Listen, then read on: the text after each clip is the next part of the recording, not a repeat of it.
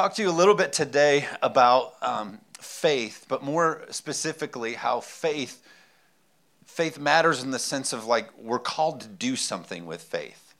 We're called to show action. You know, uh, faith is a big church word. We like faith. We like the word faith, and uh, I think of all of like the the big words in church. People like faith the most uh, because because it, it sounds heroic like uh, we've even, you know, kind of called our walk with God like being a person of faith. That's a person of faith. Uh, they, they, they have faith, and we say that to each other, have faith. Um, but faith is so much more than just like a statement. It's so much more than just saying um, it, it. We've narrowed it down, if, if I could explain it. We've almost made it like an identity. So like I'm a person of faith. Like I like I relate to that. I connect to that. But faith is actually action. Like faith should be seen. Are you with me? As a follower of God, you should be somebody who actually is putting faith on display. So we've done a really bad job when we say, I'm a person of faith, and then we just hang out in churches and hide in pews. Not that much of a person of faith if, like, your faith isn't on display and it's not in action and it's not making a difference and you're not building with your faith. Are you with me? And so I think it, it, it, needs to be a little bit like undone the way that we say, oh, I'm a person of faith, I identify with faith, like, like it's a checkbox. It's like, no, like, watch me faith. Some of you, anyway, I'm to leave it alone. But here's the truth about Christianity. When you signed up to follow God, when you gave your life, when you said, God, I surrender to you, will you transform my life? Will you save me? However, you connected with the idea of salvation in the gospel, whether it was to, to, to pull you from a place that you were at, or whether it was to, to follow him into a journey of all that he has new. Whatever it was for you, whatever your connection point was, the truth is you signed up for a life of faith a faith that requires action, a faith that requires the impossible. Uh, you've heard me quote Bill Johnson before when he says that God's expectation of you is to do the impossible. You say, Oh, where are you getting that from? Well, Jesus said before he ascended into heaven, he said to his disciples, He said, Look, even greater things will you do than I've done because I'm giving you the Holy Spirit. Well, if Jesus raised the dead and did the impossible and healed the sick, and he turned and looked at us and said, You'll do even greater, then how many know then the expectation for us is to walk in the miraculous? And so he says, Look, you're called into when you sign up in this thing when we're journeying god you're on this journey of faith and this faith is called to be an action. It's called to be on display. It's called to be something that's seen and lived out. You walk in this life of faith. We know that the scripture says without faith it's impossible to please god. You won't have the success, you won't have the results, you won't have the things that you're called to have with God unless you're a person who knows how to walk in faith. Uh, the problem is we love, and we've almost started building sermons in the church culture that begin to preach to you and teach you how to, how to live lives in God that are safe. Here's the blessed life, and here's, and we use angels, we talk about angels as if it's some sort of like security system you put on your life. Well, actually, angels are in your life because you're supposed to be in warfare. That, that preach is good in Zeeland, right? But we build all these safety scenarios. But the truth is about walking with God, it's impossible to please God. It's impossible to be successful it, unless you're walking in this territory of faith. Well, what is faith? Faith is believing in the impossible. Faith is believing when you cannot see. Amen. Amen. That's why 2 Corinthians 5 7 says, We walk by faith and not by sight. We literally walk this thing out. We're literally on this journey. We're in action using our faith in times of things that we can't see how it's going to go or how it's going to work or how it's going to come together. But instead, we keep on walking. We keep on going with God. Amen. But we keep saying, oh, oh I have faith. Oh, I have faith. Oh, have faith, brother. Have faith. We need to start saying to each other in situations, not have faith, and it's important we have faith. Obviously, I understand it. But instead of have faith, have faith, we need to just start saying to each other, do faith. Come on, do faith do faith, do, right? That's what we need to start saying to each other, not this, have faith. Go sit down at your chair and get your study and have faith. No, let's go do some faith. Are you with me? Uh, the scripture says uh, in Hebrews chapter 11, which this is like the hall of faith verses you begin to see uh, in Scripture, all of the, the heroes of the faith. Uh, but Hebrews chapter 11, verse 7 is talking of Noah, and it says, By faith, Noah, so by faith, Noah, when warned about the things not yet seen, in holy fear built an ark to save his family. So think about this. By faith, when warned about things not yet seen, in holy fear, he began to get to work. How do we know that Noah believed God? How do we know that he responded to the word and to the voice of God and the call of God? How do we know that he believed and, and, and it was the truth? Because he started building, he started building the ark, right? Because of his faith and his trust. And when God spoke, he didn't have faith. You understand what I'm trying to say? It's important for us to have faith and knowing on the inside. I'm not saying that. But what happened is, it's scripture says, by faith, Noah, when he heard the word of God, let me paraphrase, by, God, by faith, Noah, when he heard what God spoke to him, because he had holy fear for God and was set out to save his family, he began to get to work on some stuff. He didn't create a bumper sticker. He didn't post on Facebook that he's having faith. No, he said, This is what God said, and because I have faith, I'm going to go do something about it. I wish some Christians would hear from God and get an experience with God and get a prompt from God, but then I wish they would just get to work and build the ark. I feel a little bit like the roads. Just build the roads. I wish Christians would just build the arks, right? I guess we don't build roads. What do we fix the roads? That's what they're trying to say. But it's so true in Christianity. It's a, everybody gets a goosebump, and everybody gets a word from the Lord, and everybody gets a new worship song that gives them a tickle, and everybody gets all of this. But nobody goes and gets a tool and a saw and a hammer and starts to build the ark. Are you with me? And all this stuff is good, and all this stuff is necessary, and all of this stuff is important that we that God because He loves us and He wants to build us. Are you right? But He also wants us to build the ark and save the people. We just got to build the ark. We use our faith. We get our words from God and we have faith and we hold to it. But then we also be a people who go and do some stuff. How do we know that Noah believed God? Because he began to build the ark. When God speaks to you, your life should change. Literally, when you get the goosebump and when God speaks something to you and He prompts you and encourages you and He nudges you, you literally from that point there should not stay the same. You should begin to make adjustments and preparation toward the thing that God spoke to you. But instead, we journal it and we tell a friend about it and then we have faith. Are you with me? When God speaks to you, your life should change by faith, Noah began to prepare for what God was going to do in his life. And that's really what I'm going to try to talk about the next couple minutes is as God's leading us and speaking to us and encouraging us and putting us in situations where he's calling us into things. Those things should then get us to pivot into a place that we begin to prepare for what God wants to do in our lives. God's not going to give you what you're not ready to handle. And if you're not building, if you're not preparing, God's not going to be able to send it to you. We have to prepare ourselves. So many of you get, and me too, we get moved by something we see, and compassion pours out of us, and we say, Oh, look at that. And we pay attention to this over here, and then you hear of this, and you get very stirred. It's not by accident that God's putting those things in your life and showing you those things. He's probably prompting you and encouraging you and nudging you in those things because He wants you to begin to prepare to be able to help in those things. Are you with me? I have so many people I sit down with who have ministry aspirations.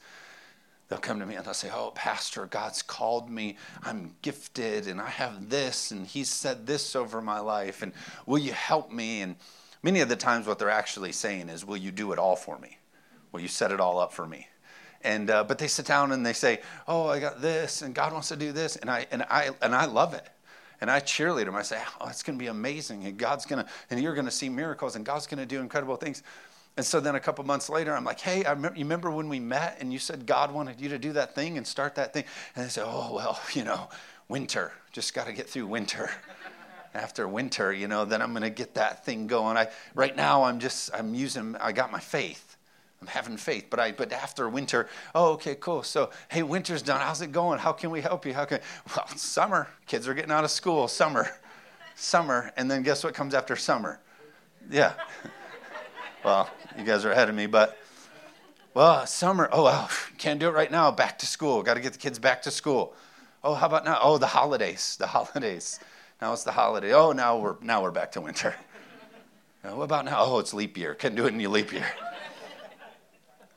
right? And so years, years go by and go by, and we miss and we miss. We miss all these moments because God's speaking it and no one's willing to prepare. No one's ready to build the ark. We got to be people who build the ark. By faith, when God speaks it, we got to be a people who get into action on these things. This might be a little on the edge for me to say, but I don't know how much it scares the enemy when you get just a goosebump and a tickle and a thing.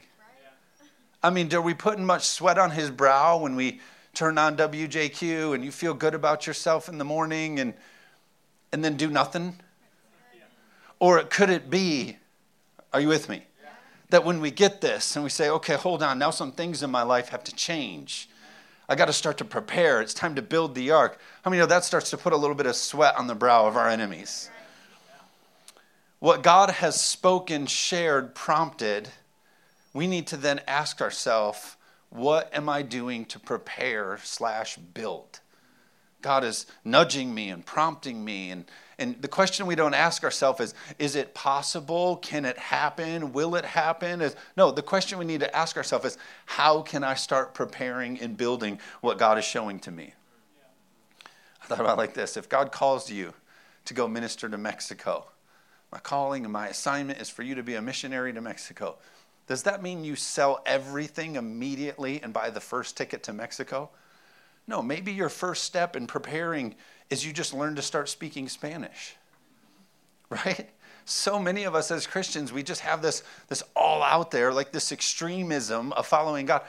Preparing matters. There's seasons of preparation. There's seasons where we say, okay, God, I know you've called me to this, but in the preparation season, I can take a Spanish speaking class. Are you with me? I thought about it like this an apple tree, think about it like this an apple tree grows from one seed. An apple tree grows from one seed, which produces almost 1,000 apples, which of course are full of seeds.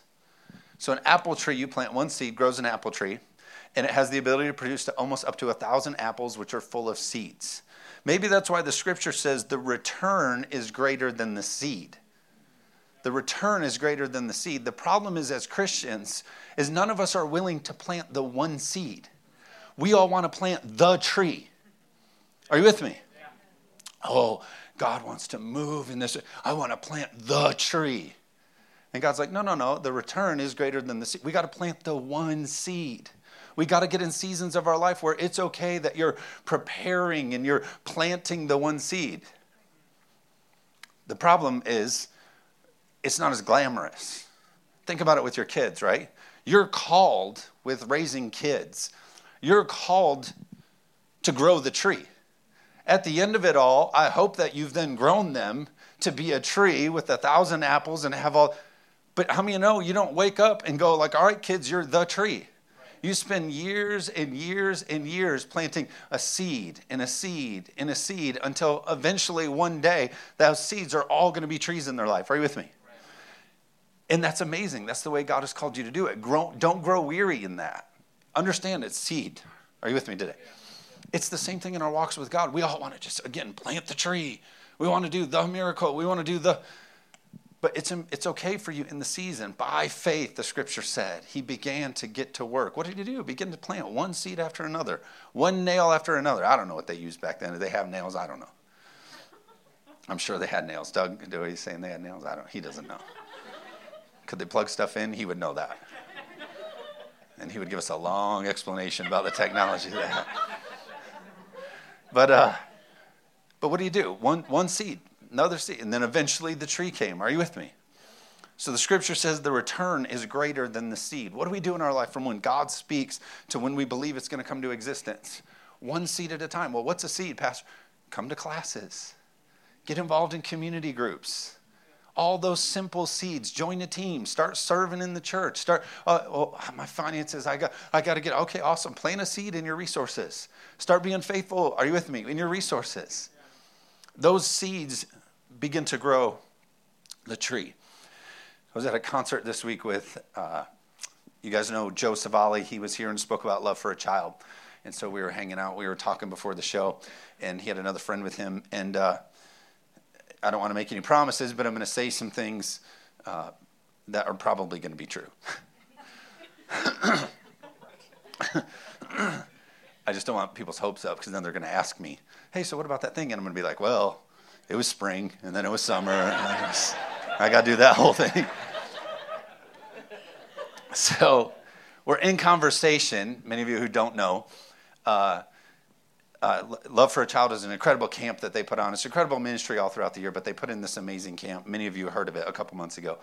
And so it's Joe's, uh, desire to uh, basically, you know, franchise is the wrong word, but spread that all throughout the state, and who knows where God's going to take it. So uh, the connection between your generosity and uh, just our heart for that, um, he's he's like, oh, we want to we want to do that on the west side. We we want you know basically the west side to be the first camp for that. So hundreds of kids in the foster care uh, system will get to have a camp. Sorry, I'm plowing through. Uh, and so he said, and so we're we're just hanging out and talking and getting ready for our show and dreaming together, and so we're kind of talking about what that looks like.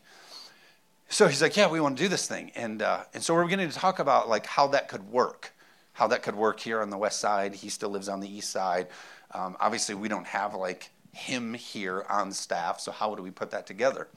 And I said, you know, what's interesting, Joe, is I have no experience in the foster care uh, world. I don't. I, I wasn't raised in it. I don't have any connection to it. I never like did ministry in it. But for some reason, our church all of a sudden does.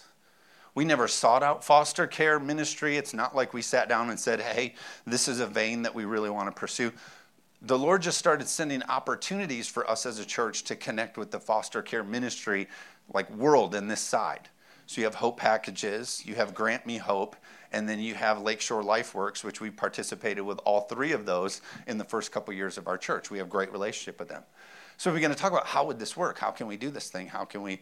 And I'm like, well, amazingly, somehow we have a very strong network of foster care system. How, how did that happen? How did that happen? How did God say, someday, excuse me, we want to do a camp? but we don't have all that we need exactly perfect right now to be able to run that. We don't can't hire somebody. Oh, but God already began to grow the tree. Are you hearing what I'm saying?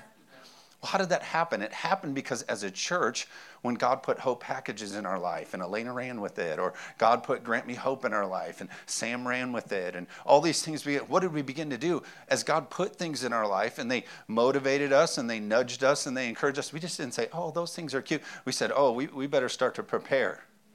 How can we prepare? How can we prepare? And look what it's done. All those seeds begin to what? Grow a tree. So now we're going to have an opportunity. Are you with me? It's never poof, here's the tree. It's always the seed because the return is greater than the seed, but we got to be the people who are willing to, by faith, plant the seed. Are you with me? So we just have to stay after it. The problem is we get so weird in church.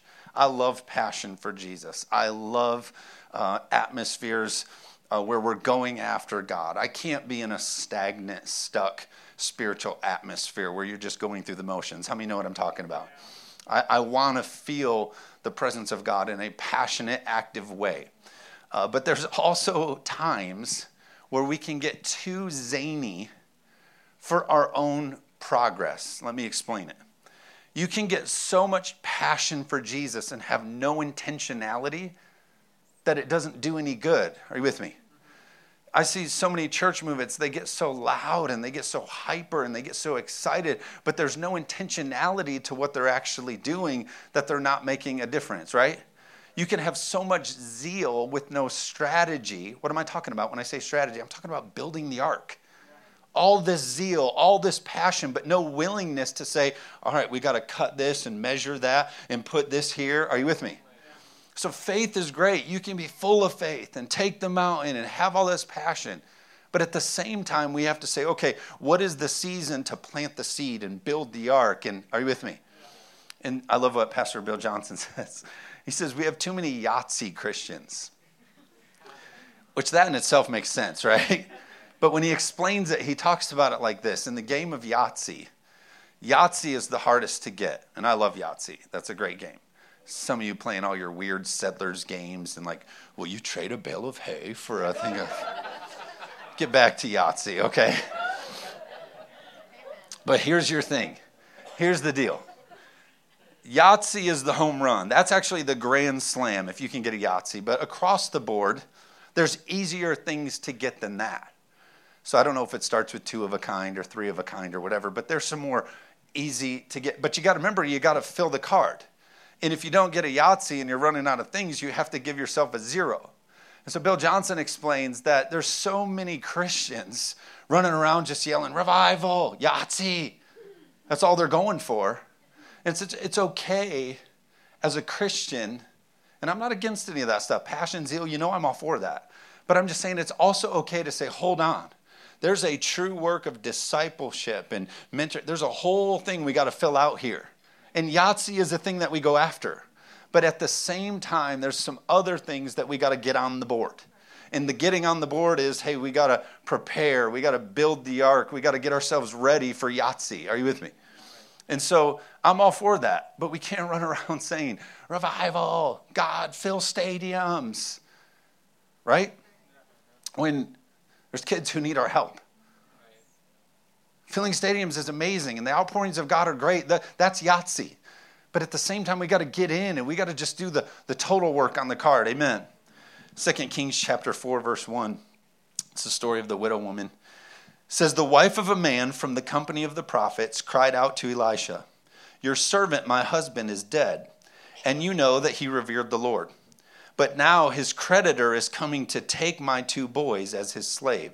So if someone died and you had an O, they could come take your boys. Verse 2 Elisha replied to her and said, How can I help you? Tell me, what do you have in your house? Didn't ask her about if she has faith. Your servant has nothing there at all. Your servant has nothing there at all, she said, except for a small, small jar of olive oil. Elisha said, Go around and ask your neighbors for empty jars. Don't ask for just a few. I love that this actually calls her into community. So God wants to do a thing for you, but it's important for us to remember that it takes people in our lives to help us to accomplish. Are you with me? He gives her a good warning here. Hey, don't just ask for a few. Be a good idea if you believe God for abundance. Somebody say amen. Then go inside and shut the door behind you and your sons. Pour oil into all the jars, and as each is filled, put it to one side. So as you fill them up, just move them to the side. She left him and shut the door behind her and her sons. They brought the jars, and she kept pouring. When all the jars were full, she said to her son, Bring me another one. But he replied, There is not a jar left. Then the oil stopped flowing. She went and told the man of God, and he said, Go sell the oil, pay your debts. You and your sons can live on what is left. A couple really cool things here in this. If you didn't pick it up in the story, remember she only had a little bit of oil but she went and gathered jars. So a miracle happened as she poured out her oil. As she was willing to give out of her lack or out of her what was running out. How many know what I'm trying to say here? God, I don't know if I can. I don't know if I have the. She just kept pouring. She just kept pouring, and God was doing a miracle. Because anytime you empty yourself for His cause, you're never going to lack. Are you with me? But what happened here is the prophet gave the word of the Lord that said, Hey, here's what God wants to do in your life. And she didn't just go home and have faith. what did she do? She went and did what was instructed. She got to work, and the miracle came to place. She began to prepare, right? Well, here's what's interesting, and maybe you could make this argument if you notice that the oil ran out at the last jar. Isn't that interesting that it ran out at the last jar? Meaning God poured out for as much as she was willing to prepare for. Isn't that interesting? It ran out when she put the lid on it. When she said this was as much as we're willing to handle and do and prepare for. She responded in great faith. She followed God. She went after it. But it came to an end at the point when she lacked in her preparation, if you will. Is it possible to interpret this as God pours out to the level of our preparation? Is it possible for us to interpret this scripture as God pours out to the level of our preparation? How much are you preparing? How many vases, how many jars are you putting out? In your kids' lives, in your church life, in your financial life, how many jars are you putting out for God to fill? Or are we coming into places of our lives where we're saying, God, these jars are so full of other stuff? You know, spring, summer, winter, all this jars, you can have this much room. And God pours out just that much in your life. God, where are you? I wish I had more of you. And He's like, I wish I had more of you. Yeah. Are you with me? I'll close with this. Luke chapter 5, verse 4 is another opportunity for people to prepare. Luke chapter 5, verse 4, it says this, speaking of Jesus. When he had stopped speaking, he said to Simon, Simon Peter, Launch out into the deep and let down your nets for a catch. But Simon answered and said to him, Master, we have toiled all night and caught nothing. Nevertheless, at your word, I will let down the net. Many of you church people know the difference here. Jesus said nets, plural, and they said they'll let down the net, single. And when they had done this, they caught a great number of fish, and their net was breaking. So they signaled to their partners on the other boat to come over and help them. And when they came, they filled both boats so that they began to sink, so full that they began to sink. So when Simon Peter saw it, he fell down at Jesus' knees, saying, Depart from me, for I am a sinful man, O Lord. For he and all who were with him were astonished at the catch of the fish they had taken. And so also were James and John, the sons of Zebedee, who were partners with Simon. And Jesus said to Simon, Do not be afraid. From now on you will catch men. So when they had brought their boats back to land, they forsook all they knew and they followed him. Here's what's interesting about this story. All those guys mentioned, James, John, all these kind of, the circle here, you have to remember, you know, you ever watch the show Deadliest Catch? And everybody knows everything about the water. They know their zones, they know their territories. That's what's going on here. So when they toiled and they toiled and they caught nothing, they were professionals. They nobody could tell them differently about the zone that they fished. That was their thing. So when Jesus was like, go back out, they're like, oh, this guy, he doesn't know. So they gave Jesus like a, a half net job, right? He said nets. I'm being nice here. They did a half net job he called them to do both nets, and they said, "Oh, Jesus, okay, we." This guy, we better give him, we bet it's Jesus, so I guess we better do this for him. And then they go out, and the harvest was so great, it became a problem in their life, didn't it? Why? Because they didn't properly prepare. They didn't properly follow the word of the Lord. They said, Oh, I know better. Oh, I can do it my way. I can do it. And they could have missed an incredible opportunity. What am I trying to say in all this? What I'm trying to say to you is this. You may be saying back to Jesus, you may be, Jesus, I've toiled and I've toiled and I've tried and I've tried and I've planted seed and I've planted seed, but I don't see anything. But in one moment, God can change everything. In one moment, you say, Oh, I've been believing. I've been believing. I've been praying. I've been for my finances, for the lost. I've been praying for this thing. I've been praying for that thing. I've been praying for in one moment. I don't care how much you've toiled and you've toiled and you've toiled. Do the preparation that God calls you to do, and you'll see the harvest. So, whatever it is for you, in one moment, God can change it if you're willing to just stay at the preparation, just stay after the action steps of what God's called you to. Amen. We got to be a people who just don't have faith. We do faith. We live it out. We plant a seed and we see the tree grow. We don't just wait around for the whole tree.